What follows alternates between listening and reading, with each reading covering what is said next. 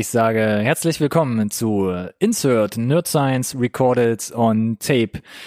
Und heute wird es jazzig, musikalisch, etwas für die Ohren sozusagen. Wir widmen uns heute in unserer elften Review Whiplash, dem, naja, man kann fast sagen, Debütfilm von Damien Chazelle. Und finden wir den gut oder nicht?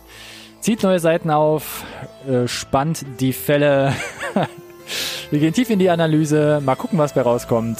Es bleibt spannend, bleibt dran.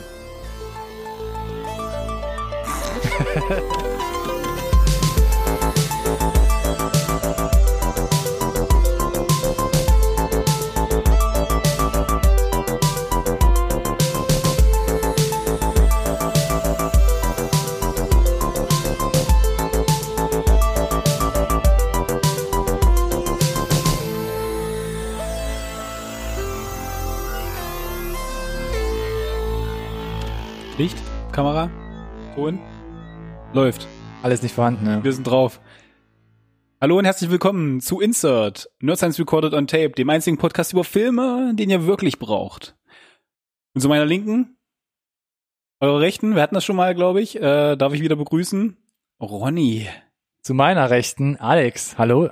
Herrlich. So, jetzt haben wir die, muss ich kurz auf die Reihe kriegen, wieder die Zuschauer verwirrt. Und die Zuhörer YouTube. auch. Und die Zuhörer sind jetzt sowieso raus. es tut mir sehr leid, aber schön, dass ihr, dass ihr wieder dabei seid heute. Für eine neue äh, Review-Episode. Äh, Ronja hat es eingangs erwähnt, ja? die Nummer 11. Mhm. Das Jubiläum ist vorbei. Ja? Jetzt ist wieder eine lange Strecke, die wir machen müssen bis zur 20. Genau. Vorher nicht zerstreiten. äh, Höchstens nur mit Reunion. uh, schön Comeback, meinst du? Mhm. Mm, bestens können wir wieder bei 1 anfangen. Das sieht auf jeden Fall. Siehst schon. Nummer 1. Review 1. Ah. Neuer, neuer, macht's- neuer Cast dann aber. Neu, mm, meine Güte. Ja, äh, wir haben uns tatsächlich heute was, was anderes ausgesucht, ein bisschen, ne? Findest du? Irgendwie schon, ja. Also es passt voll in unser, unser Schema rein. Aber Filme? Filme, das ist schon mal gut, ja. Aber beim Titel geht's ja schon los. Whiplash. Mm, gut, besser. Besser? Besser, besser. Er lag vielleicht gerade an dem Stück Brezel, was ich gerade noch zwischen den Zähnen hatte. Ah, wer nochmal zurückspielen möchte, das Whiplash. Intro. Whiplash. Whiplash. Whiplash. äh, ja. Äh, wie sollen wir starten? Wieder mit einer Synopsis. Hast du selber geschrieben? Können wir machen, dem ja. Netz? Mhm. Ist ja, ist ja quasi ein uralter Schinken, 2014. Ah, mein Gott. Von unseren anderen Reviews toppt das nur Stück langsam. Viereinhalb, fünf Jahre. Tatsächlich aber, äh, hast du recht, ja? Ja, Das war der zweitälteste Film sozusagen, den wir in der Review haben hier. richtig. Und Aber der, und die Stopp langsam Review würde ich gar nicht so als herkömmliche Review eigentlich, ne? bezeichnen tatsächlich. Aber, Wir haben jetzt wieder neun Folgen, wo wir das nochmal krass nach unten korrigieren können. genau, aber wir haben es immer wieder gesagt, ne, Release-Datum spielt keine Rolle. Wir wollen über das sprechen, wo wir irgendwie Interesse haben, drüber zu sprechen, wo wir vielleicht im Zweifel auch rauskriegen wollen, weil wir irgendwie off-camera noch nicht drüber gesprochen haben, was der andere denn denkt. Hm. Ja, damit hier ein, äh, ein Austausch stattfindet. Ach. 2014, Whiplash, kam im Februar 2015 dann bei uns in die deutschen Kinos. Ist das also gar nicht so alt, hör mal. Was, was, los? Ja, stimmt. Völligst übertrieben.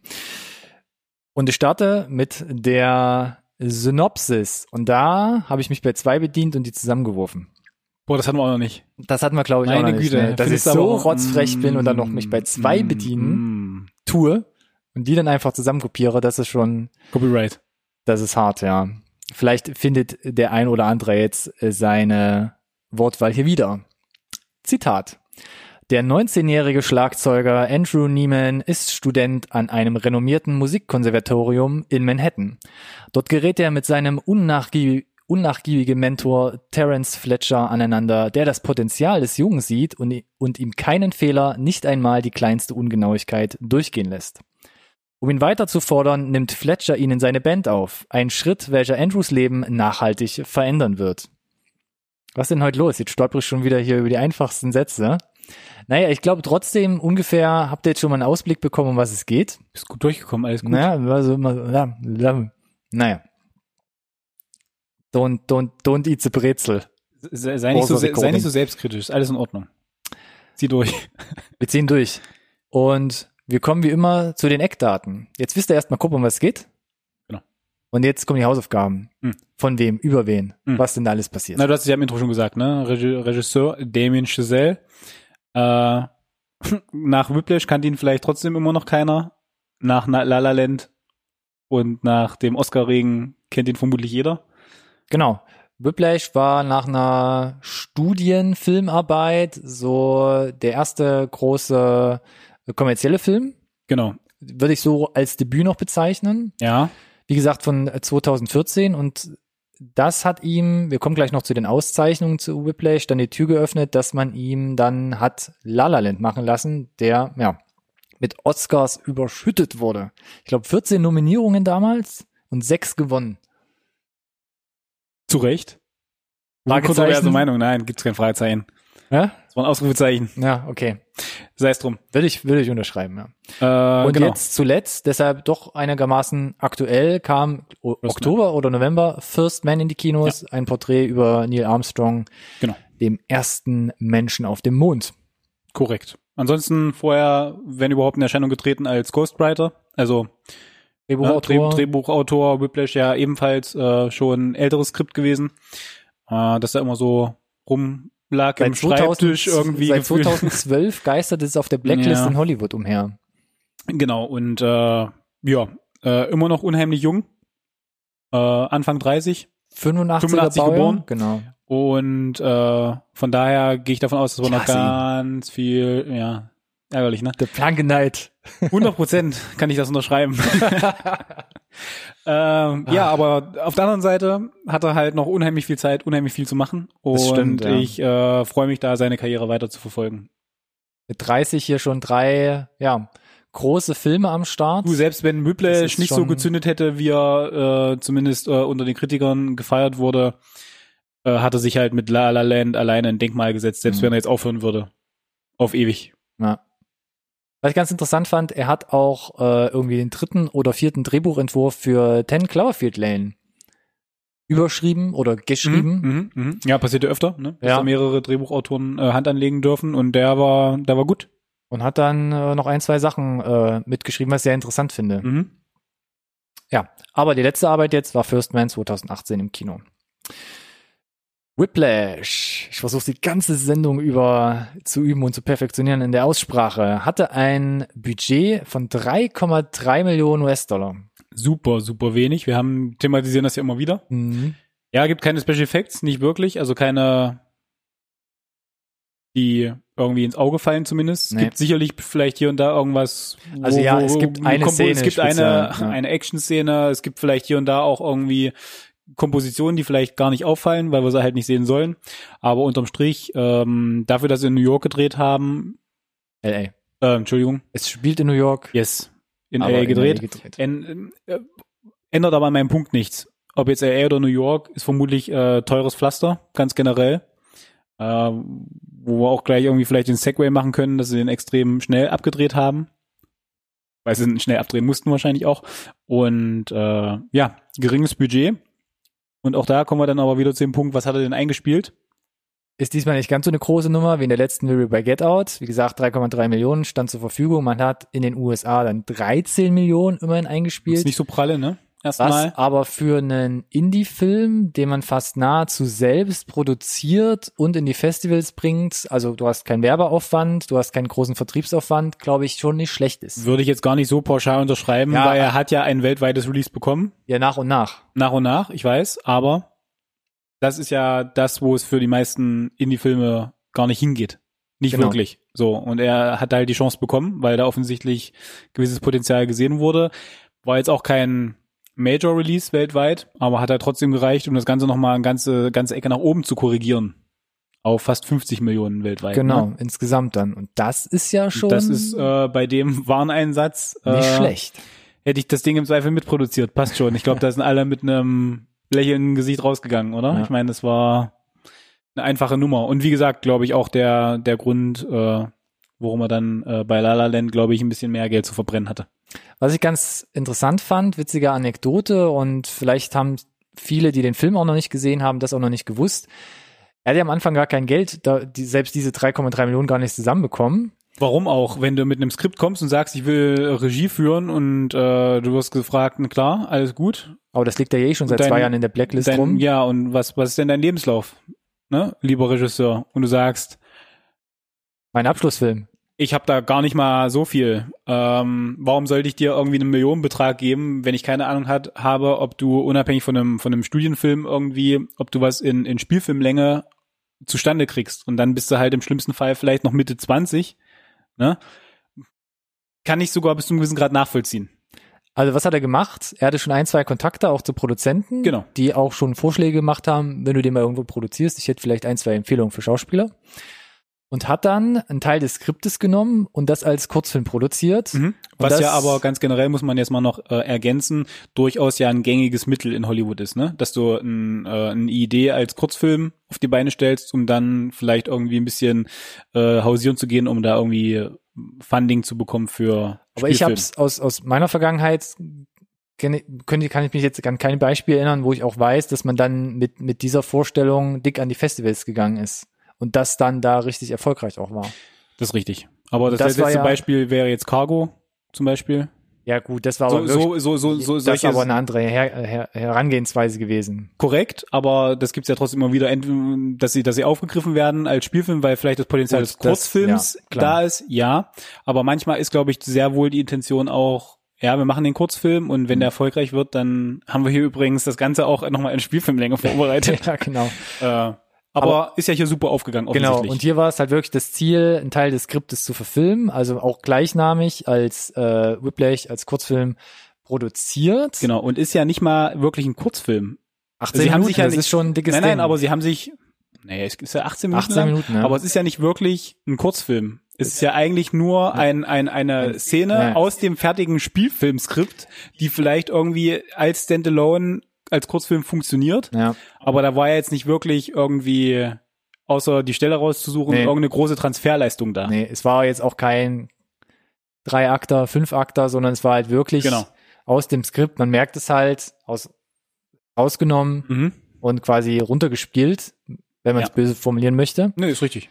Ähm, witzigerweise ans Sundance Filmfestival rangetragen und da direkt ein paar Awards, unter anderem den Jury Award abgegrast.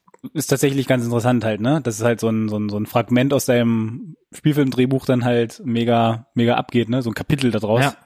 Ja. Äh, ja, und wie gesagt, hat ihm recht gegeben und du, äh, meine Empfehlung wäre, wenn er Whipple, jetzt geht es bei mir auch schon los, mein Gott, ich, ha, ich, ha, ich habe Ronny, ist das ansteckend? Oh mein das Gott. kann gut möglich sein. Ei, ei, Hast du auch von der ei. gleichen Brezel oh genascht? Mm, jetzt habe ich Ronny. Ärgerlich. Äh, Verbreitet sich. Whiplash. Whiplash. Whip. Wo waren wir stehen geblieben? Finanzierung gesichert. Ja, Finanzierung gesichert, aber äh, ich habe keine Ahnung, was ich eigentlich gerade sagen wollte. Das ist überhaupt kein Problem. Ich könnte nahtlos fortfahren. Do it. Witzigerweise im gleichnamigen Kurzfilm hat man damals einen Schauspieler nach, namens J.K. Simmons für eine der Hauptrollen sichern können, Mhm. Der dann auch bei der Umsetzung ähm, des Vollformats wieder exakt die gleiche Rolle eingenommen hat. Und wenn man sich heute mal den Kurzfilm anguckt und mit dem Danke, eigentlichen, äh, mit der Vollversion vom Film vergleicht, Bitte. ist es nahezu eins zu eins Ja. vom Schauspiel, nahezu eins zu eins von der ähm, visuellen Auflösung. Kameraeinstellungen, teilweise sogar die, die, äh, das, das Editing, die, die, das Framing ist tatsächlich eins identisch. Äh, Und- ne? und das Frame. Absolut interessante, es gibt ungef bestimmt, würde ich schätzen, ein Dutzend Einstellungen, die man eins zu eins in den Film übernommen hat. ja, genau. Und das ist noch witziger, dass man sagt, dass das Material vom Kurzfilm so passt und Mhm. man das in der Farbkorrektur dann so hindrehen kann, Mhm. dass man es einfach im fertigen Vollformatfilm nochmal wieder verwurstet. Das ist, äh, vielen Dank, dass du mir ausgeholfen hast. Genau das, was ich sagen wollte. Für die, die den Film schon gesehen haben oder ihn vielleicht jetzt im Anschluss schauen. Tatsächlich die Empfehlung, schaut euch erstmal den Spielfilm an und gebt euch danach mal den Kurzfilm. Unmittelbar danach. Die Viertelstunde habt ihr dann auch noch irgendwie übrig, weil es halt wirklich auch wenn die Location irgendwie eine andere ist, ne, wesentlich äh, unatmosphärischer im Kurzfilm, Heller. viel, viel heller, ne, aber halt langweilig irgendwie gefühlt, ne? Ja, schon. Ähm, oder anders gesagt, im Spielfilm ist es wesentlich stimmiger. Ähm, ja, eins zu eins. das gleiche, ne? Also die, die, die Brennweiten, das ist alles nachgebaut und es ist ja, ging ja sogar so weit, dass sie dann genau die Einstellungen benutzt haben aus dem Kurzfilm und ja teilweise auch dann äh, Audiofragmente. Ne? Das auch, genau. Vielleicht kommen wir da Ja, nachher noch vielleicht, sprechen. aber das ist halt, ähm, das ist dann schon überraschend halt, ne? Ja. Also das ist, weil man kann ja auch ähm, im Zweifel ist ja auch Raum für noch Verbesserungen halt, ne? Wenn man lange an äh, immer dem gleichen Material arbeitet, ne, dann iteriert sich das ja so ein Stück weit, aber da haben sie halt dran festgehalten, auch der der Editor.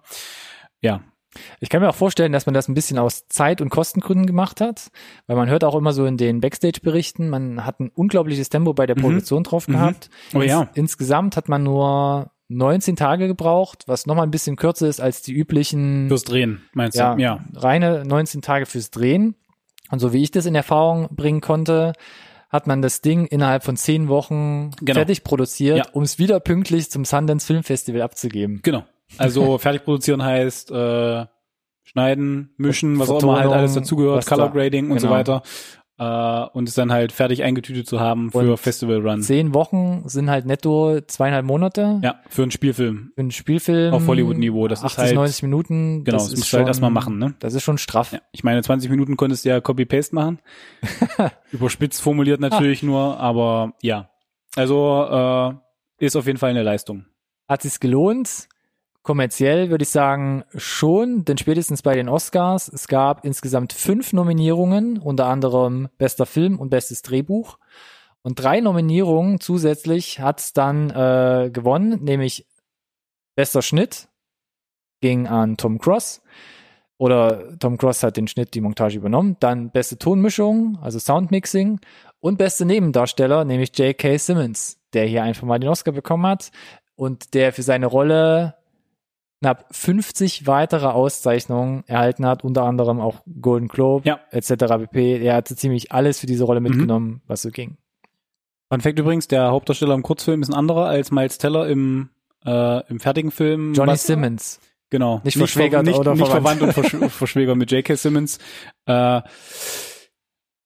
aus Zeitgründen wohl, ne? Also Miles Teller war wohl schon eigentlich angedacht, äh, auch für den Kurzfilm. Mm, hauptsächlich, weil äh, er selber schon Schlagzeug spielen konnte Genau. seit, keine Ahnung, der Ju Pubertät irgendwie. Ähm, hat aber halt vom, vom Schedule nicht hingehauen, vom Terminkalender, war dann aber halt für den Spielfilm wieder da und äh, das kann ich jetzt schon mal vorwegnehmen. Meiner Meinung nach war das die bessere Variante, weil ich persönlich finde, dass Johnny Simmons in dem Kurzfilm und ja, das gibt halt vom Skript halt nicht allzu viel her tatsächlich, mm, bleibt da wesentlich blasser gefühlt. Ja, So ganz so rein so rein subjektiv.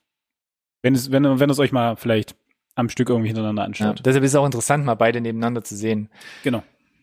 Whiplash, der Kurzfilm, guckt mal bei YouTube, schwirrt immer irgendwie rum, wird regelmäßig gelöscht, weil halt. Ja, ne, ist immer ein bisschen nervig, Äh, ne? aber ja. guckt mal, vielleicht findet ihr den. Um die Hausaufgaben, Eckdaten hier kurz abzuschließen. Wer war in der Kamera? Ähm, ich hoffe, ich spreche einigermaßen richtig aus. Sharon, Sharoni Mir, israelischer Name, israelischer Kameramann, ähm, relativ unbekannt. Zum Beispiel 2005 hat er Coach Carter gemacht, dann ein paar Grusel-Horrorstreifen, Last House on the Left 2009, war unter anderem Aaron Paul dabei. Coach Carter mit äh, Samuel Jackson. Mhm. Eieiei. Mm. Schon eine Okay. Weile her, Ja. ne?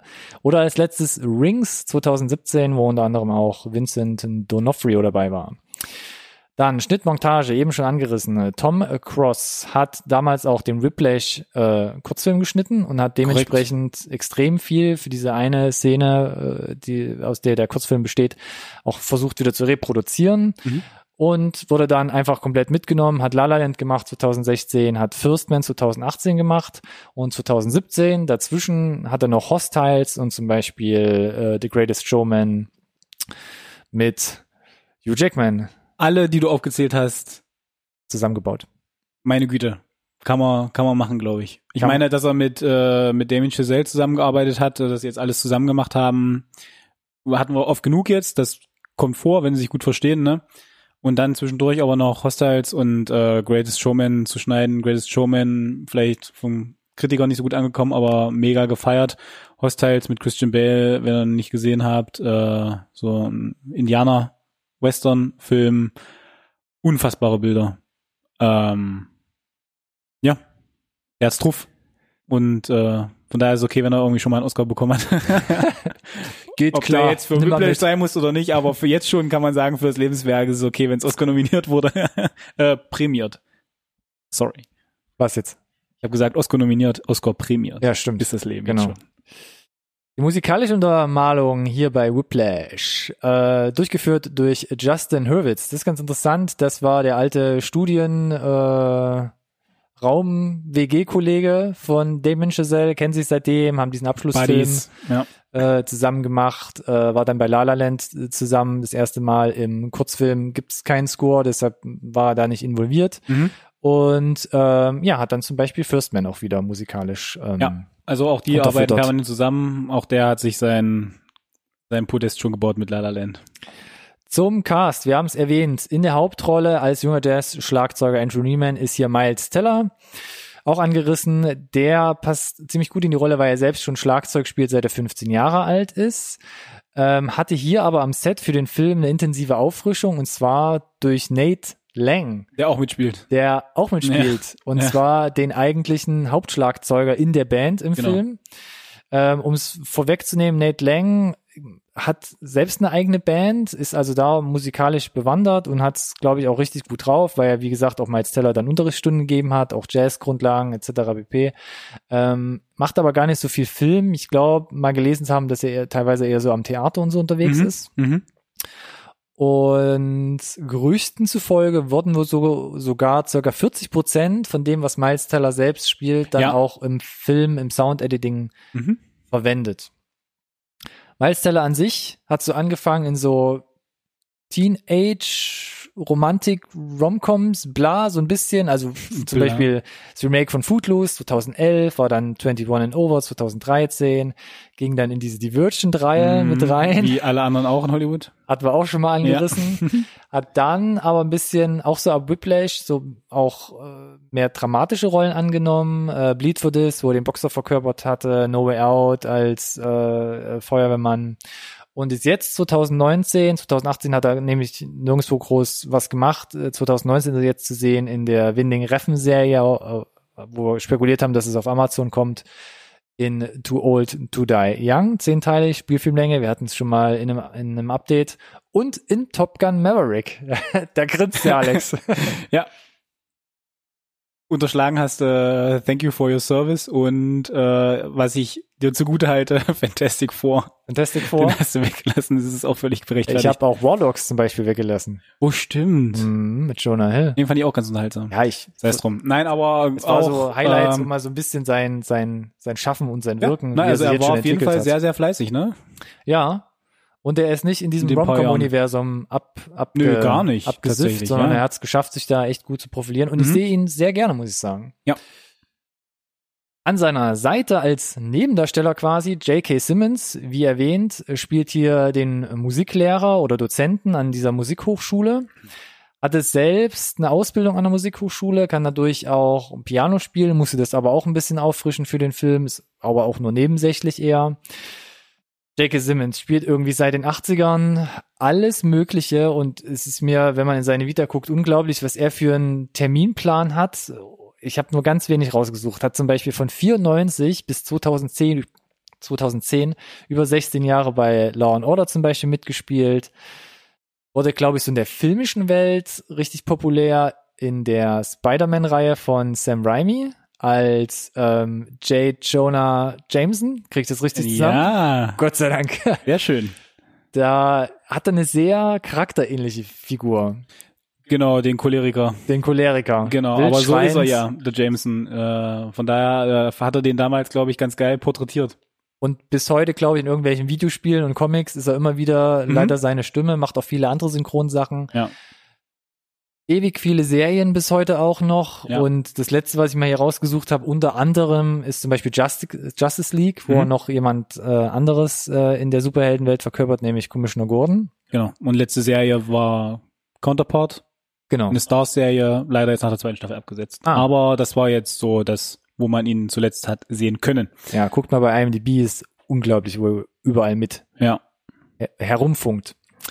Ansonsten ganz kurz nur, Paul Reiser spielt hier den ähm, ähm, Vater von Miles Teller. Mhm. Ich habe ihn mal rausgesucht. Man kennt ihn, Beverly Hills Cop hat man ihn mal durchs Bild huschen sehen. Ja. Oder zuletzt zum Beispiel ist er in Stranger Things aufgetaucht in der ersten Staffel. Ist im Zweifel Doktor. halt so ein Gesicht, das man vielleicht schon mal gesehen hat irgendwie. Ja, ne? wenn man Paul Reiser sieht, Ja. weiß man, ach der, okay, ja, aber man muss trotzdem erstmal nachdenken, wo habe ich ihn denn mal gesehen. Genau. Macht aber hier ähm, als Vater eine sehr einfach geschriebene, aber gute Figur, finde ich. Mhm. Dann, ähm, hier muss ich wieder nachdenken, wie man den Nachnamen ausspricht. Wie, wie alle anderen auch, wurde auch schon öfter mal in der Late Night thematisiert. Als, okay, dann äh, vervollständige mich. Und zwar Melissa Die Amis würden sagen Benoist. Benoist. Benoist, Das ja. ist, das ist hart. Das finde Benoit. ben, Benoit hätte ich jetzt auch gesagt. Für Ja. mich dann, da hätte mich aber das Essen ein bisschen gestört. Äh, dann belass es bei den Amis und sag Melissa Benoist. Nee, das klingt einfach zu falsch. Ich sag Melissa Benoit. Ja. Ähm, spielt hier die Freundin von Miles Teller, Nicole, ähm, bekannt als Supergirl seit Genau, das 2015. war, glaube ich, der ganz große Durchbruch. Hier und da immer mal wieder in Erscheinung getreten in irgendwelchen Filmchen, ne? aber Supergirl. Zum Beispiel Patriots Day 2016. Mark Wahlberg und auch J.K. Simmons spielt damit. Mhm. Dann, kurz erwähnt, Orson Stowell und Nate Lang spielt hier die Schlagzeugkonkurrenz. Ähm, ja, eher kleine Nebendarsteller, aber auch Yes. erwähnenswert. Mhm. So viel zu den Eckdaten, würde ich Mhm, sagen. mhm, Ihr seid jetzt im mhm. Bilde. Synopsis, Eckdaten, wer spielt mit, etc. pp. Ich habe wieder zwei Hypothesen vorbereitet. Yes. Und fange einfach mal an. Mach mal. Äh, für mich formuliert. Whiplash ist ein herausragender Psychothriller. These Nummer eins. Und These Nummer zwei. Whiplash gipfelt im spannendsten, spannendsten Filmende aller Zeiten. Guckt der Alex erstmal, Okay. lässt sacken und wir gucken mal. Wir haben schon relativ viel angerissen. Ja. Was macht den Film für mich oder für dich sehenswert? Mhm. Äh, ich habe so drei grobe Punkte. Der erste ist für mich die Charaktere, die man geboten bekommt und wie sie gezeichnet sind. Weil ich finde, du hast am Anfang so den Eindruck, du hast Andrew, also Miles Teller, Mhm. und du hast Fletcher, J.K. Simmons und du kannst relativ gut ausmachen, du hast so gut gegen böse. Aber ich finde, es ist im Film dann immer mehr, wird der Grad, auf dem man wandert, immer schmäler und irgendwann fast nicht mehr sichtbar. Und du verlierst so ein bisschen den Bezugspunkt zu Andrews Figur. Und das Äh, ist ja. aber ganz gut, finde ich. Denn am Anfang ist er so ein passionierter Schlagzeuger, er spielt seit der frühesten Kindheit, das ist sein Traum, der beste genau, Schlagzeuger irgendwie Du, zu werden. du sympa- sympathisierst mit ihm halt, ne? Genau, So. und aber immer im weiteren Verlauf des Filmes gibt er seine guten Seiten auf. Also er ähm, wirft dann doch das Verhältnis mit seiner Freundin über den Haufen und zum Schluss siehst du sogar, dass er sich so ein bisschen dann doch letzten Endes von seinem Vater abnabelt. Oder von seiner, generell von seiner Jugend, ne, von seiner Vergangenheit, von seiner, wo er aufgewachsen ist. Er versucht sich da halt einfach zu distanzieren. Ähm, überspitzt könnte man sagen, sieht er, glaube ich, einfach sich auch als was Besseres, so ein Stück weit. Ja, könnte man auch so sagen. Und das war für mich so das Zeichen, er, er tut, ganz einfach formuliert, Böses, um für sich aus etwas Gutes, Höheres zu erreichen. Und der Gegenpol, der die ganze Zeit mitschwingt, ist halt Fletcher, also die Figur von J.K. Simmons, der als erstes mal böse scheint, weil er hat diesen fanatischen Gedanken, einen neuen Star zu formen. Das ist ja sein Beweggrund im ganzen Film, den, er auch nennt. Den, den, den formuliert er sogar selber aus, Genau. zum Ende hin. genau. Ja. Er offenbart sich dann auch so ein bisschen noch Ja. am Ende und fasst es dann mal zusammen, dass er sagt, seine Intention an dieser Musikhochschule ist eigentlich nicht zu sagen, er will jetzt irgendwas Tolles erreichen, sondern er will einen Charakter, er, so hat er es nicht gesagt, aber einen neuen Star, eine neue Persönlichkeit, einen, einen neuen, ich, ich sage mal vorsichtig, Supermusiker Mhm. erschaffen, Mhm. der zum Beispiel Charlie Parker oder anderen Jazzgrößen das Wasser reichen kann Mhm. oder diese Tradition von so genialen Jazzmusikern weiterführen kann. Genau. Und deswegen würde das immer weiter so durchziehen. Er wird sich dafür nicht entschuldigen, wie, wie er das handhabt. Und äh, er kann es versuchen. Und wenn es zu seinen Lebzeiten klappt, dann ist es schön. Äh, und wenn nicht, dann äh, kann er sich wenigstens nicht vorwerfen, dass er es nicht selber probiert hat. Genau. Das Doofe ist oder sind seine Mittel. Denn er will etwas Gutes erreichen, Ja. was man ja sagen kann, ist ja löblich, dass du so gute Schüler oder Menschen heranziehen willst, die die es so drauf haben. Aber er hat, muss man einfach sagen, absolut psychopathische Das ist korrekt. äh, Züge. Ne? Also äh, er hebt sich über soziale oder teilweise auch gesetzliche Normen hinweg. Äh, er missachtet die Rechte anderen. Ähm, er hat auf jeden Fall die Schwierigkeit, äh, sich die eigene Schuld einzugestehen. Also er lügt auch aktiv im gibt Film da in einer eine- sehr entscheidenden Szene. Eine entscheidende Szene, die halt dir verdeutlicht, dass es aber im Zweifel auch, äh, dass es auch für ihn gar nicht so wichtig ist, Hm. was, äh, was es für Konsequenzen haben kann. Zumindest ist der Impact nicht so riesig, Genau. dass ihm das ewig Es nachhängt. geht unterm Strich am Ende des Tages einfach nur um die Musik und die Musiker und nicht um die Person dahinter. Ja. Und ganz klar, er hat Tendenz zu gewalttätigem Verhalten. Das wird schon äh, im Trailer, Trailer, ersichtlich und das wird relativ schnell im Film ersichtlich. Was mir dann noch sehr gut gefallen hat als zweiter Punkt ist die Charakterentwicklung, habe ich ja schon ein bisschen angerissen, ähm, weil man hier auch so ein bisschen mehr reinlesen kann. Also Andrews Figur, man merkt halt wirklich im Film über, wie er seinen eigenen inneren Antrieb übergeht. Also wenn man sich jetzt so ne so Motivationstheorie so ein bisschen anguckt, Aber seine übergeht er ihn oder, oder ist das tatsächlich naja, diese, das diese Krux, dass diese Methoden so ein Stück weit sogar funktionieren und Genau. er, er, er für sich selbst halt realisiert, dass halt die Musik eben genau. doch dieses eine zentrale Ding für ihn ist halt, ne? Ja, Wo alles andere quasi hinten angestellt wird, verblasst, unwichtig ist. ja, genau. Also de, de, damit meine ich so in dieser Motivationslehre, ne, diese intrinsischen, also diese innere Motivation wechselt von der zu, zu der extrinsisch- extrinsischen Motivation. Also du hast nicht den inneren Antrieb, Ja. sondern durch äußere Anreize geschaffen, folgst du nur noch diesen. Ja, ja. Und- und ja, stellst ja, deine- ja, ja. Deine eigene Selbstbestimmung teilweise auch, die er ja hat, stellt er beiseite oder er hebt, er er hebelt sie zeitweise au aus. Und ähm, das fand ich sehr interessant. Das sieht man vielleicht nicht unbedingt auf den ersten Blick, ähm, aber er, er, er versucht ja wirklich den, den, die Anerkennung von Fletcher als Anreiz zu nutzen. Aber mal jetzt äh, umgekehrt gesprochen, ohne das Ende vorwegzunehmen. Hm. Findet er zurück zur, deiner Meinung nach, zurück zur intrinsischen Motivation am Ende? Der Oder ist das trotzdem wieder, weil für mich ist das Ende trotzdem wieder was Reaktionäres, was Extrinsisches. Das ist Ähm, eine Trotzreaktion. Weiß Es kommt für mich nicht eindeutig raus, formulieren wir es mal so. Ja, ich glaube generell das Ende ist ja ist ja vor allem vom Schnitt so, dass es, dass es einfach offen ist. Ähm, ich würde sagen schon, dass er das überwindet. Okay. Okay. Vielleicht kriege ich es gerade nochmal angerissen. Ich, ich lasse es mal kurz sacken. Ähm, der dritte größte Punkt, der mir halt super anwidlich gefallen hat, ist halt die Inszenierung an sich. Ein Punkt davon ist die äh, Reduktion und der extremer Fokus zum Beispiel auf die Hallo, hallo? Oh no. Oh. Hat er gestoppt auch? Nein. Also erzähl ruhig erstmal weiter. Gerne. Gerne. Wo bin ich denn stehen geblieben? Wer, Äh, während Alex hier. Die Inszenierung, die dir sehr gut gefallen hat. ah, okay. Ähm, wir haben hier gerade ein Kameraproblem. Das könnte jetzt für alle YouTube-Zuschauer gerade sehr unangenehm sein, wenn mein Assistent aufspringt und direkt versucht, das Problem zu lösen, rede ich einfach weiter. Also, die Inszenierung an sich, die mir sehr gut gefallen hat. Thema Reduktion und extremer Fokus auf die Musik und äh, die Hauptdarsteller. Und das haben wir gerade eben schon angerissen, wird sehr deutlich im Intro. Jetzt sieht's wieder so aus, als würde es funktionieren, aber die Schärfe stimmt nicht. Da würde ich gern nochmal um, äh, um Nachjustierung bitten, damit die Leute ja auch noch irgendwas erkennen. Ähm, das sieht man sehr gut in der Eröffnungsszene. Schnell ins Bild gucken, liebe YouTube-Fans. Ähm, man sieht einen Flur und in weiter Ferne sieht man Miles Teller am Schlagzeug sitzen und üben. Und die Kamera fährt langsam auf ihn zu, verdichtet sich, man schneidet um. J.K. Simmons, also Fletcher, kommt so aus dieser Dunkelheit geschlichen. Und das alles, auch das ganze Lichtsetting, den ganzen Film über, hat ja so eine wirklich sehr intime äh, und, und ja, ja, sehr intime Atmosphäre, ganz einfach.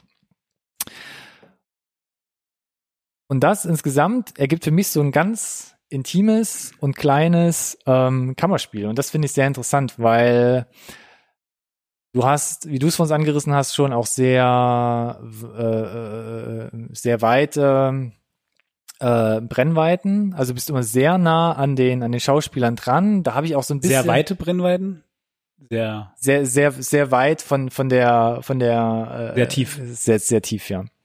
Weit ist vielleicht nicht so ganz das Nicht weitwinklig. Genau. Ich will aber auch nicht Tele sagen, sondern ich sage mal im Normalbereich. Nee, nee, aber es geht schon eher Richtung äh, große, äh, hohe Brennweitzahl, wie auch ja. immer, für die Leute, die fotografieren. Das ja, heißt, hohe Brennweitzahl, das war das, was ja, ich sagen wollte. Nicht weitwinklig, im Gegenteil. Genau. Du bist relativ nah dran, ne? mittendrin halt. Genau, man ist immer sehr mittendran und Miles Teller hat auch gesagt im Interview, er wusste das teilweise gar nicht, wo sie gedreht haben. Er dachte, es ist irgendwie größer, weiter, man sieht das Schlagzeugset, aber man ist halt unglaublich immer nah dran, teilweise so eine extrem nah, dass du nur das Gesicht mhm. ähm, in der Kadrage hast und das macht's auch sehr intensiv und gerade in dieser Rushing- or Dragging-Szene ähm, finde ich sehr, sehr gut gemacht, dass die Montage beziehungsweise der Schnitt das unglaublich unterstützt, ja. intensiviert und verdichtet. Und ganz, ganz, ganz fürchterlich. Ähm, es gibt auch so ein, zwei äh, Specials auf YouTube, wo das Drehbuch äh, so mitläuft und mhm. du dann mhm. erkennst, an welchen Stellen sie dann umgeschnitten haben, mhm. um die Montage halt so wirklich wirken zu lassen, wie sie ist. Und das gibt dem Ganzen einen sehr intensiven, ähm, ja, Drive. Fun Fact, ja. in der Szene, die Ohrfeigen. Waren teilweise echt. Sie haben immer äh, mit Falschen geübt. Und als es dann hieß, jetzt lass mal, lass mal drehen, haben sie, haben sie es mit echten gemacht und das ist auch die, der Take, der, der es im Film geschafft hat. Man, man sieht ja teilweise, wenn man ganz genau hinguckt, dass man im Anschnitt rote Bäckchen beim ja, Meisterler ja. sieht. Hat er, glaube ich, so schon immer ein bisschen, aber ja. da äh, schießt ihm recht schnell doch ein bisschen mehr Blut noch in, in, die, in die Wangen rein macht es noch ein bisschen, also macht halt, die Szene ist halt, weil du so nah dran bist, halt eh schon sehr intensiv und ja. dass es dann halt wirklich diesen physischen Kontakt gibt, macht es halt noch ein bisschen, noch ein bisschen echter, noch schlimmer. Was man vor allem in der Finalsequenz dann noch macht, man baut unglaublich viele Reißschwenks ein. Ja, ja, da gibt's eine ganz ikonische Szene. Man reist zwischen ja. den Becken her, die angeschlagen werden. Man reist zwischen Fletcher und Andrew um 180 Grad die Kamera genau, es geht nur gefühlt um die, ein Dutzend Mal her. Geht nur um die beiden, dieses Duell, dass sie sich da liefern letzten Endes irgendwie, ne? Und das fand ich schon sehr cool gelöst. Das hat mich kurz rausgebracht, aber das hat auch so eine unglaubliche Physis in die Bilder reingebracht. Mhm. Und irgendwie muss es ja auch ein bisschen spannend gestalten. Ich meine, du hast da ja. diese statische Band, ne? Die haben halt ihre Positionen, die können da nicht die weg. Sitzen zum Großteil. Genau so. Und das Oder muss alle? natürlich irgendwie ein bisschen unterhaltsam irgendwie erzählt kriegen äh, von der Bildersprache her. Aber das kriegst du, fand ich dann damit ganz gut gelöst auch. Genau, du hattest vorhin schon gesagt, es endet in, ein, in einem, in einem Grande Finale. Mm. Mm. Und geht, glaube ich, ungefähr so rund zehn Minuten die Szene. Also wirklich der letzte Auftritt ja. der Band, wo ähm, ja, wo man etwas nicht kommen sieht, was zwischen äh, durch, durch Fletcher initiiert, zwischen Andrew und Fletcher halt läuft, wo du erst denkst, okay, er ist jetzt geläutert, man kommt sich näher und dann kommt nochmal so, ah, kommt die Ohrfeige und du denkst, oh mein Gott. Es ist äh, reiht sich, reiht sich nahtlos ein in reiht sich, jede Menge Szenen, die quasi fast schon cringe-worthy sind zu gucken. Genau. Oder? Ob der jetzt mit dem, mit, mit dem Protagonisten, wenn er noch einer ist, noch sympathisierst mit Fibers oder nicht. Aber diese Szenen, die er da gepackt wird, kann jeder vielleicht so ein Stück weit bis zu diesem Grad nachvollziehen und es ist einfach, will keiner sein. Ja. Und wir müssen uns das halt mit angucken. Genau. Und es hört halt auch nicht auf. Nee. Aber gerade die Finalszene, da arbeitet der Film ja schlussendlich die ganze Zeit drauf hin. Und da, da gibt's auch einen Fun Fact übrigens, dass ja einer von den Studiobosses gesagt hat, als sie den Film dann ähm, produziert hatten, hat er irgendwie so eine Notiz an Damien Chazelle, wo er mein, hat er auch in dem Interview nochmal bestätigt gehabt, wo einer von den Studiobossen geschrieben hat, okay, wir haben das Skript und ihr es produzieren wollt, aber ganz ehrlich, ich habe es jetzt gelesen, wir wissen doch am Ende, dass das ein geiler Schlagzeuger ist. Muss denn die Endszene jetzt noch sein? Wo ich denke so, what? und dann musste sich Damien Chazelle fast noch wehren, dass die Szene überhaupt so drin bleibt. Und so lang ist. Und, und so lange ist wahrscheinlich auch, wie sie ist. Wie gesagt, sie geht zehn Minuten. Und äh, Andrew wird da fast noch mal durch Fletcher oder fast endgültig zerbrochen oder auch gegenüber anderen ähm, bloßgestellt und fast bevor es zu Ende scheint, überkommt es ihn aber selbst, finde ich. Und er löst sich von Fletcher, was zum einen für mich als Zuschauer Erfolg bedeutet, weil er entsagt Fletcher, er rückt wieder sein eigenes Interesse, sein eigenes Selbstbewusstsein in den Fokus und setzt sich über ihn in, hinweg. Auf der einen Seite ist es super traurig, weil man sich eingestehen muss, diese Methoden, die Fletcher den ganzen Film lang über angewendet hat, fruchten gewissermaßen, denn er wäre wahrscheinlich jetzt nicht da am Ende dieser Schlussszene, wo er sonst wäre. Und das ist so schwarz-weiß, Yin-Yang, du sagst. Das ist ja genau die Krux, an den, oder das ist ja genau, Das- die, genau. Die, die Prämisse des Films letzten Ja. Endes, ob der Zweck die Mittel heiligt. Äh, ja, er ist ein genialer Schlagzeuger und ist es dann okay, wenn äh, für die 100 anderen, die er halt schlecht behandelt, die dann halt eben zerbrechen, die Charakter nicht so charakterstark sind oder wie auch immer, äh, was auch immer das für Konsequenzen hat für für für ihr Leben Hm. gegebenenfalls, weil manchmal bist du so traumatisiert, ne? Ich meine, wir hatten das mit diesem äh, Spieler, der ähm, nicht ordentlich sau sauber gestimmt war, obwohl das ja war und ne, äh, wenn du da nicht so charakterstark bist, weil du vielleicht auch noch andere Themen in deinem Leben hast, die dich äh, umtreiben, ähm, dann kann das halt Konsequenzen haben und da das da ist er d'accord mit Fletcher. Ne, und sagt, ja, das passt schon, weil von den 100, die ich da im Zweifel zerbrochen habe, ist vielleicht einer dabei, bei dem das nicht so ist und deswegen hat sich das dann für mich gelohnt. Und äh, das ist halt nicht okay. Ne? Ja. Und ich bedanke mich bei meiner Frau für das Zitat, dass es auch nur bis zu einem gewissen Grad äh, hinhaut. Äh, und ja hier eh ad absurdum geführt wird. Äh, ich fordere dich, weil ich dich achte. So ein Quark. ja, also Aber ich bin ganz gut, ja. ja, ich bin auf jeden Fall äh, ja nicht d'accord und ja, es hat jetzt bei ihm funktioniert, aber wie gesagt, äh, der Film liefert uns nicht ohne Grund noch einen anderen Moment, äh, wo wir mitbekommen, wie es halt ausgehen kann, wenn es nicht funktioniert. Oder wo es vielleicht funktioniert auf den ersten Blick und auf den zweiten dann irgendwie doch halt eben äh, Konsequenzen auf, auf lange Sicht hat. Ne? Wenn du äh, einfach ähm, komplett hinüber bist eigentlich im Kopf durch diese ja, seelische Stück weit Misshandlung, um dich da irgendwie zu formen zu irgendwas, was er glaubt, an seinem Kopf zu haben. Ähm, ja, hast du noch irgendwas anderes, bevor ich jetzt hier auch gleich noch zu meinen Äh, nee, nee, ganz kurz nur. Ähm, ich habe den Film jetzt, weiß nicht, irgendwie dreimal gesehen. Uh, ah, okay.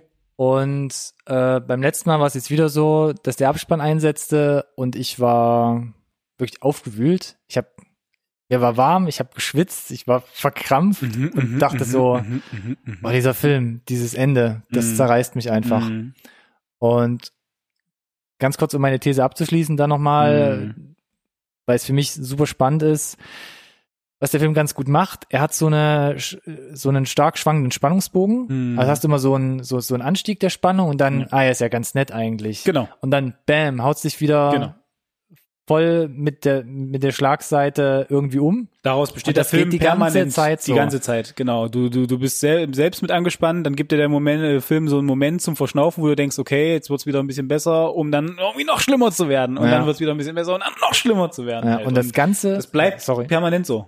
und das Ganze verpackt in so einen klassischen Fünfakter. Also Mhm. perfektes Beispiel, wie der Film die ganze Zeit drauf arbeitet. Du hast die Exposition, die Vorstellung der Charaktere. Du hast ein erregendes Moment, ne? Fletcher piesackt irgendwie Andrew die ganze Zeit mit diesen ganzen Höhen und Tiefen. Du hast den Höhepunkt bei, ähm, ähm, bei dem Auftritt, wo ähm, Andrew dann seinen Unfall hat und dann doch nicht so richtig spielen kann und aus der Band geworfen wird. Du hast dieses retartierende Moment, wo du denkst, Fletcher und Andrew danach, jetzt versöhnen sie sich, jetzt kommt der Film doch wieder auf ein harmonisches Level und dann hast du zum Schluss die absolute Katastrophe. Ja. Die man hier auch absolut als Katastrophe Mhm. in vielerlei Hinsicht Mhm. ähm, Ja, bezeichnen kann. Und deshalb Ja. funktioniert es hier sehr gut. Und ähm, Richtung Psychothriller haben wir jetzt, glaube ich, mehrfach schon angerissen. Es gibt diese ultra bösen psychischen mentalen Attacken durch Fletcher. Andrew leidet, er spaltet sich von seinem normalen Alltag ab, er lässt alles hinter sich, isoliert sich noch mehr, als er vorher schon war und er zerbricht teilweise an Fletchers Demütigung. Und äh, ich glaube, Damien Giselle hat auch mal gesagt, dass, es, dass ein Drehbuchentwurf auch mehr als Psychothriller mal angelegt war, also Mhm. noch, noch Mhm. mehr oder noch stärker im Ja. Fokus. Ansonsten für mich ganz kurz, äh, habe ich irgendwelche Kontras, Nachteile? Eigentlich kaum, meckern auf hohem Niveau. Es gibt diese Szene, wo er mit seiner Freundin Schluss macht. Und das fand ich ein bisschen roboterartig, weil das, ist fast zu viel Kalkül, ein bisschen zu viel, so und so wird's ausgehen, deshalb mache ich jetzt mit dir Schluss, ähm, bla.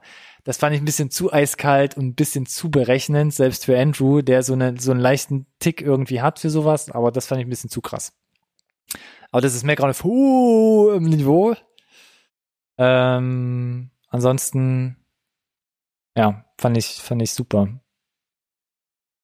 Das kam ganz gut raus, Ja, glaube ich. ich habe jetzt auch gar kein abschli- abschließendes Fazit, sondern ich muss einfach sagen, so wie der Film auf dieses Ende hinausarbeitet und wie es gemacht ist, da greift eigentlich alles zusammen.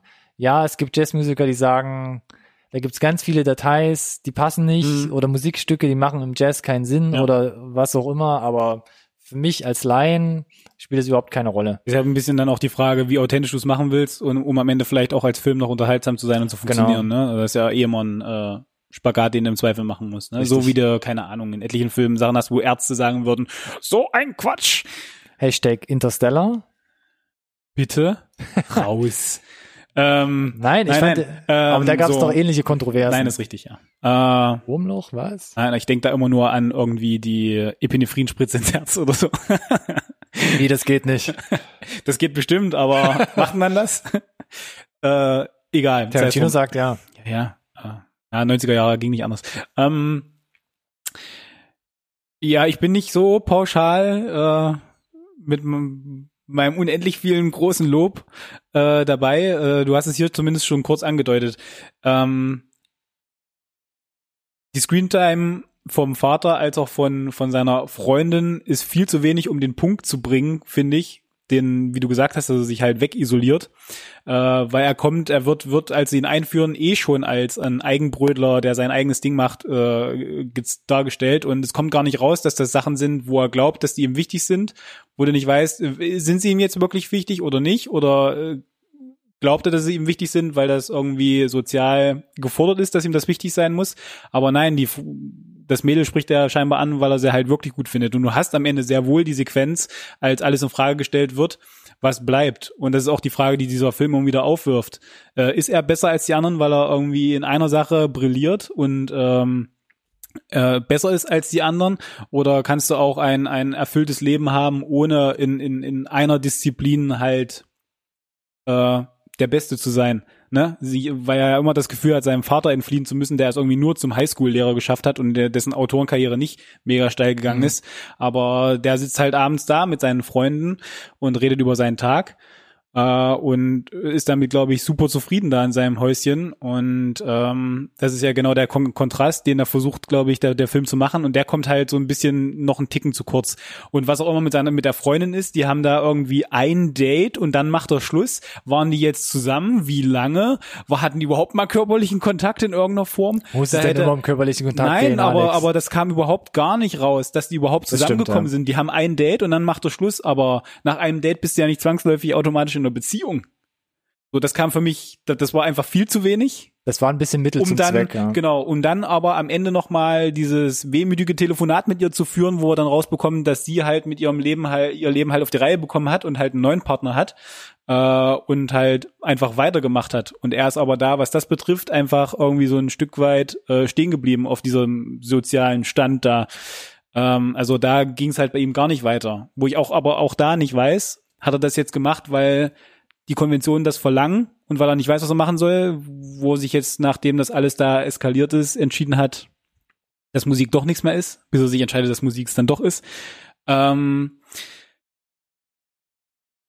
das hat mich gestört halt, weil es hätte, glaube ich, den Punkt hätte man einfach noch ein bisschen besser irgendwie rausmeißeln können. Ähm, Mhm. Und wie du es gesagt hast, die größte Stärke des Films, das ist aber mein absolut persönliches Empfinden, ne, ähm, ist für mich die größte Schwäche des Films. Oi. Nämlich, dass du den einfach nicht gut gucken kannst. Ist einfach ganz fürchterlich. Warum tue ich mir das freiwillig nochmal an, wenn ich ihn gesehen habe? Und da reiht er sich, das, das, um das jetzt vorwegzunehmen, da reiht er sich in etliche Filme ein, die genauso sind. Ich muss da allen voran an ähm,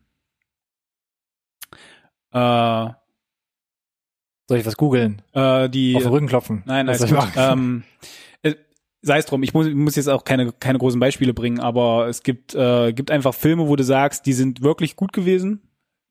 Schindlers Liste zum Beispiel tatsächlich ist so ein, ist so ein Film, wo ich sage, der ist wirklich toll, aber gucke ich den freiwillig gerne nochmal? ähm, und, und da reiht er sich halt so ein Stück weit mit ein, äh, Mhm. dass ich nicht sage, oh, ich freue mich drauf, diesen Film zu gucken, weil er mir körperlich Unbehagen äh, bereitet. Ja. Und das ist gut, dass er das schafft. Ne? Ich verstehe das sehr wohl, ja, dass das auch das Ziel ist. Aber das sorgt dafür, dass es halt für mich nicht schön wegzugucken ist. Tatsächlich. Also es ist halt zu, zu viel Unbehagen halt. Ja. Und das ist, das ist, das ist, das ist was Gutes, aber es sorgt für mich persönlich dafür, dass ich jetzt zum Beispiel mich nicht drauf gefreut habe, ihn vorbereiten für diese Review nochmal zu schauen halt. Und er hat mir recht gegeben. Und ich habe ihn besser verstehen können, weil ich mich halt einfach emotional auch ein bisschen distanziert habe und mir gesagt habe, ich lasse das jetzt nicht so an mich ran, ich gucke mir das jetzt mal aus irgendwie Analysebrille an. Das hat dann ein bisschen besser funktioniert, aber das ist ähm, eine Sache, dass ich, dass- der hat mich beim ersten Mal gucken dadurch auch verschreckt, so ein bisschen Okay. halt. Also das war halt so ein, boah, was, uh, uh, so, das war so meine erste Intention und äh, dann da reinzuwühlen in was du gesagt hast, dass irgendwie Montage mega ist, dass der, dass der Schnitt toll ist, dass ein Oscar prämiert wurde. Das sind so Sachen, die du im Zweifel vielleicht beim ersten Mal gucken gar nicht so wahrnimmst und so rauspicken kannst, Mhm. um das mal zu würdigen für das, was da ist. Und klar, dass irgendwie J.K. Simmons den Oscar verdient hat, mehr als das, für was er da abfackelt, äh, brauchen wir, glaube ich, gar nicht mehr drüber sprechen, hast du, hast du erwähnt. Äh, steht da auch, äh, wie gesagt, steht nicht zur Diskussion. Äh, ja, aber das ist halt leider für mich so die diese Prämisse davon, dass ich das ist was ich was ich äh, was, was auch off-camera schon öfter mal gesagt haben halt. Also ich kann sehr wohl auch für einen Film, den ich nicht pauschal jetzt abfeiere, verstehen, was den großartig macht, was den gut macht und ich unterschreibe, dass es ein Psychothriller ist und dass das Ende mega ist. Sehr gut. Genau. Aber ob der jetzt, keine Ahnung, auf Platz 44 All-Time Filme IMDb-Liste stehen muss, Ist es sei, so? Ist, ist Ach so. so. Äh, sei Ah. jetzt dann einfach mal so dahingestellt, aber, und das ist jetzt mein persönlicher Abschluss, den ich mir überlegt habe, Alles gut, finde ich.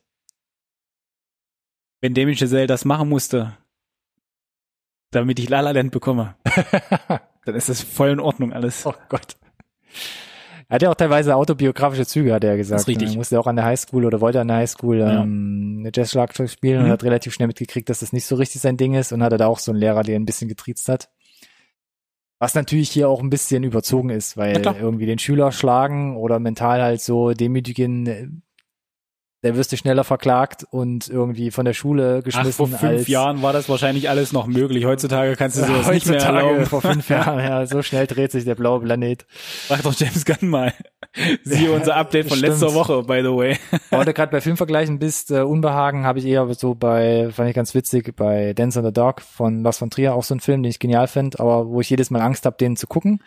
Die, ja, Ja. mir fällt noch einer ein tatsächlich, den Ja. ich eigentlich vorhin sagen wollte, wo ich hier den, den Rückenklopfer hatte. Ja. Äh, Benötigt hast. ähm, die letzten Glühwürmchen. Ah, ist ein Anime. Ja, genau, das ist auch so ein Film. Der ist auch so, Ja, der, der geht in die der, gleiche der Richtung. bricht dich einfach, genau. Und das, das kriegt er auch hin. Und das, wie gesagt, dass das ein Film schafft, ist ja total super auch, ne? Das ist für auch, spricht auch für das Medium, ne? Das Mhm. ist halt diese, das ist auch solche Gefühle Ja. Wecken kann. Aber es sorgt dafür, dass ich nicht sage, dass wenn jemand sagt, oh, weißt du was, mal irgendwie mal gucken, keine Ahnung, Freitagabend, hm, hm, die letzten Glühwürmchen oder, oder Whiplash, wo ich sage, ah, nein. Wie heißt hier der, der Film äh, mit Bruno Ganz, wo er Hitler spielt? Der Untergang? Der Untergang. Same. Ja? Großartiger Film. Niemals werde ich den wieder gucken in meinem Leben. Den fandst du so unangenehm auch? ja, fand ich Ah, okay. äh, un- unheimlich intensiv, war, war krass, hat mich, äh, hat mich mitgenommen. Tatsächlich damals. Und ähm, unglaublich bewegt, beeindruckt. Mhm. Aber no way. Nicht, wenn ich es vermeiden kann. Noch ein Titel von mir hier beim Vergleichsbingo. Bitte. Whiplash für mich, wenn der Abspann kommt, habe ich die gleiche Erfahrung wie bei Mad Max Fury Road. Echt? Mhm. Man. Das, Okay. das war das gleiche Erlebnis, vor allem im Kino, wie auch später dann auf der Blu-ray zu Mhm. Hause. Mad Max, ich saß damals im Kino und so nach gefühlt 90 Minuten ja. kommt so eine Szene, wo sie zum ersten Mal, äh, ich glaube, da sind sie schon mit den Motorrädern in der Wüste oder Mhm. sowas, wo sie Mhm. auf die auf die Frauen treffen und plötzlich habe ich gemerkt, da passiert gerade nichts Und ich sacke so in meinen in meinen Kinosessel und merke, wie ich gerade absolut angespannt Weißt, und verschwitzt war. Ja, ja, ja, ja. Wo ich dachte, was war denn hier gerade los? Ich war 90 Minuten wie, wie auf so einer Achterbahnfahrt. Ja, Und das ist, das sind die letzten 10, 15 Minuten von Whiplash. Und das hat mich so, das reißt mich jedes Mal so mit, das ist unglaublich. Weil es auch so physisch von der, von der Darstellung ist, genau Weiß- wie bei weiß Fury genau, Road. was du meinst, ja. Und äh, aber ein Film, der der eine Mischung aus all dem schafft, aus aus nicht nur dieser dieser unglaublichen Anspannung, äh, von der du irgendwann locker lässt, sondern der der dich auch lachen lässt und wo du, weiß ich nicht, heulend im im Saal sitzt, dass ich äh, komplett ausgelaugt war, körperlich wie emotional, war tatsächlich für mich Interstellar. Hm. Da war für mich persönlich alles dabei. Da gibt's halt diese unglaublich emotionalen Momente, da gibt's diese unglaubliche Anspannung, da gibt's diese Aha-Momente, ähm, dass ich einfach durch war. Aber nicht nur wegen der Anspannung, die der Film permanent verursacht, die dann irgendwie ablässt. Äh, Ich und war vor wie allem gesagt, bei, bei Whiplash ist es ja nicht nur, nicht nur eine Anspannung, sondern so ein, ich würde am liebsten ausmachen, weil mm, unangenehm, Ja, einfach genau. unangenehm, Ich verdammt möchte nochmal. das nicht mehr sehen, Genau. ja. Ja, also da gibt's so, wie gesagt, Ja. Kandidaten und das ist einfach nur, um meinen Punkt zu bringen, halt, ne, das heißt jetzt nicht, dass der Film schlecht ist oder so. Hm. Macht euch da ein eigenes Bild, aber wie gesagt, seid gewarnt, das ist auf jeden Fall äh, eine, wenn ihr euch drauf einlässt, halt eine, eine Nummer ist, die ihr euch da gebt. Ne? Ja. Offensichtlich auch körperlich, wie wir gerade festgestellt haben. Ja. Und ähm, genau. ja, wir haben jetzt vieles gesagt, zusammengefasst von meiner Seite nochmal. Also, wenn man so ein paar Sachen ausblenden kann, wenn man auch ausblenden kann, auch wenn man jetzt vielleicht aus der Jazz-Richtung wirklich kommt, dass vielleicht ein paar musikalische Sachen jetzt nicht wirklich korrekt sind, dann ist es für mich ein super klasse Debüt, was sehr klassisch aufgebaut ist, aber mit einigen Kniffen und Tricks super toll und super solide und teilweise State of the Art inszeniert ist, auch mit ein, zwei frischen Elementen. Und dann mit einem ganz einfachen Muster, aber super effizient auf ein grandioses Finale hinarbeitet, dass ich sage, ich gucke mir den Film auch gerne noch ein viertes und fünftes Mal an und wechsle danach die Klamotten, weil ich, weil ich geschwitzt habe und Ja, sag mir gekrampft doch, hab. sag mir doch da gerne Bescheid, dann äh, bin ich da nicht da. Dann bist du da gerne nicht da. Alex hat sich gerade gerade schon sein Herz ausgeschüttet, dass das nicht unbedingt sein äh, sein Inszenierungsstil ist, weil es sehr unangenehm werden kann. Ansonsten, Wie gesagt, nochmal, um das nur ein bisschen zu verpacken, ne? Das ist auch mal als Element vollkommen in Ordnung, ne? Und Ja. im, ist ja sogar super, habe ich ja gesagt. Aber ist nicht Basis. als nicht nicht nicht als Dau unter Dauerbeschuss so Ja. wie dort. Wenn ihr den Film noch nicht gesehen habt, schaut euch den Trailer an, den haben wir in der Podcast-Beschreibung. Wenn nicht, gleich darunter gibt's den Link zur Blu-ray auf der Internetplattform ich unserer mal, Wahl. wollte mal schauen, ob das irgendwie auf irgendeinem Streamingdienst verfügbar ist. Das wäre so ein Kandidat, den du vielleicht auf Netflix kriegst. Ich habe es aber leider Den vergessen. kriegst du auf Amazon Prime. Hast du gecheckt? Hm, In Prime? nee, kostet glaube ich 4,99 Euro. Dann gibt's den bei so. Amazon, nicht bei Amazon Prime. Den gibt's aber bei Amazon als Blu-ray für 5,55 Euro. Ach Gottchen, das ist ja goldig. Aber wer Also kann denn noch Blu-rays abspielen heutzutage? Wer macht das noch, ja. Also entscheidet euch, äh, ihr habt diverse Möglichkeiten, den zu sehen. Und nicht vergessen, danach nochmal kurz den Kurzfilm einschieben und äh, um nochmal zu verstehen, von wo wir kamen und von wo die kamen. Wenn ihr das getan habt, sagt uns, wie ihr den Film fandet, schreibt uns äh, Kommentare, beschimpft, liked uns, schickt uns Bilder auf Instagram, Twitter, Oh nee, keine Bilder bitte. Facebook, Mm, no, no, no, no, no, wie auch immer. Keine Bilder. ja, vielleicht Eindrücke nach dem Film, Belasst es bei Kommentaren, Selfies. belasst es beim Daumen hoch, runter, wie auch immer. ein bisschen interaktiver werden. äh, keine Bilder. Äh, Die Top 10 vielleicht in unserem Feed, wir werden sehen. ihr findet uns unter NSRT Podcast. Überall. Hatte ich, hattest du gerade schon gesagt? Oder Nee, wollte ich dich sagen lassen, Danke, wie ist nett unser von Tag dir. ist. Nett von dir, nett von dir. Ja, Podcast. NSRT Podcast. Jetzt auch mit Store, nach wie vor. Ich präsentiere ja hier immer Unsere Model Kamera like. läuft wieder, wer gerade Ja. bei YouTube zugeschaltet ist. Mm, genau. Und ansonsten, wie in jeder Folge, möchte ich mich bei dir bedanken. Ja, danke Hast dir auch, wieder schön hier äh, Ein gucken lassen. Titel, Thesen und Temperament war dabei. Das war schon ordentlich. Ich fand Ja. äh, Replay ganz kurz noch ein bisschen schwierig zum Greifen, zum Fassen. Ich hoffe, Mhm. ich habe alles irgendwie einigermaßen geradeaus gesagt, was ich sagen wollte, aber ich glaube, ja, Ich fand's gut, aber am Ende entscheiden die Zuschauer und Zuhörer da draußen. Schön gesagt. Sei es drum. Das Wort zum Sonntag wieder. Genau. Wir sind nächste Woche wieder dabei für ein äh, News-Update. Richtig. In zwei Wochen suchen wir uns wieder was raus für unser Update Nummer, Update, unser Review Nummer 12. Mhm. Haben wir das dreckige Dutzend voll. Uh, dreckiges Dutzend. Herrlich, Ist das oder? ein Clou? ah, und ich glaube nicht. Und äh, ja, wie gesagt, danke dir. Hat wie immer Spaß gemacht. Ich freue mich. Und dann würde ich mich äh, bei den Zuhörern und Zuschauern nochmal verabschieden und mich fürs Zuhören bedanken. Und wir sind raus bis nächste Woche. Bis dann. Tschüss.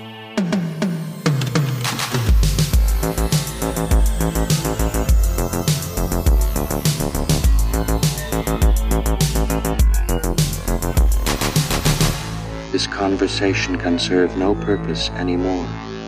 Goodbye.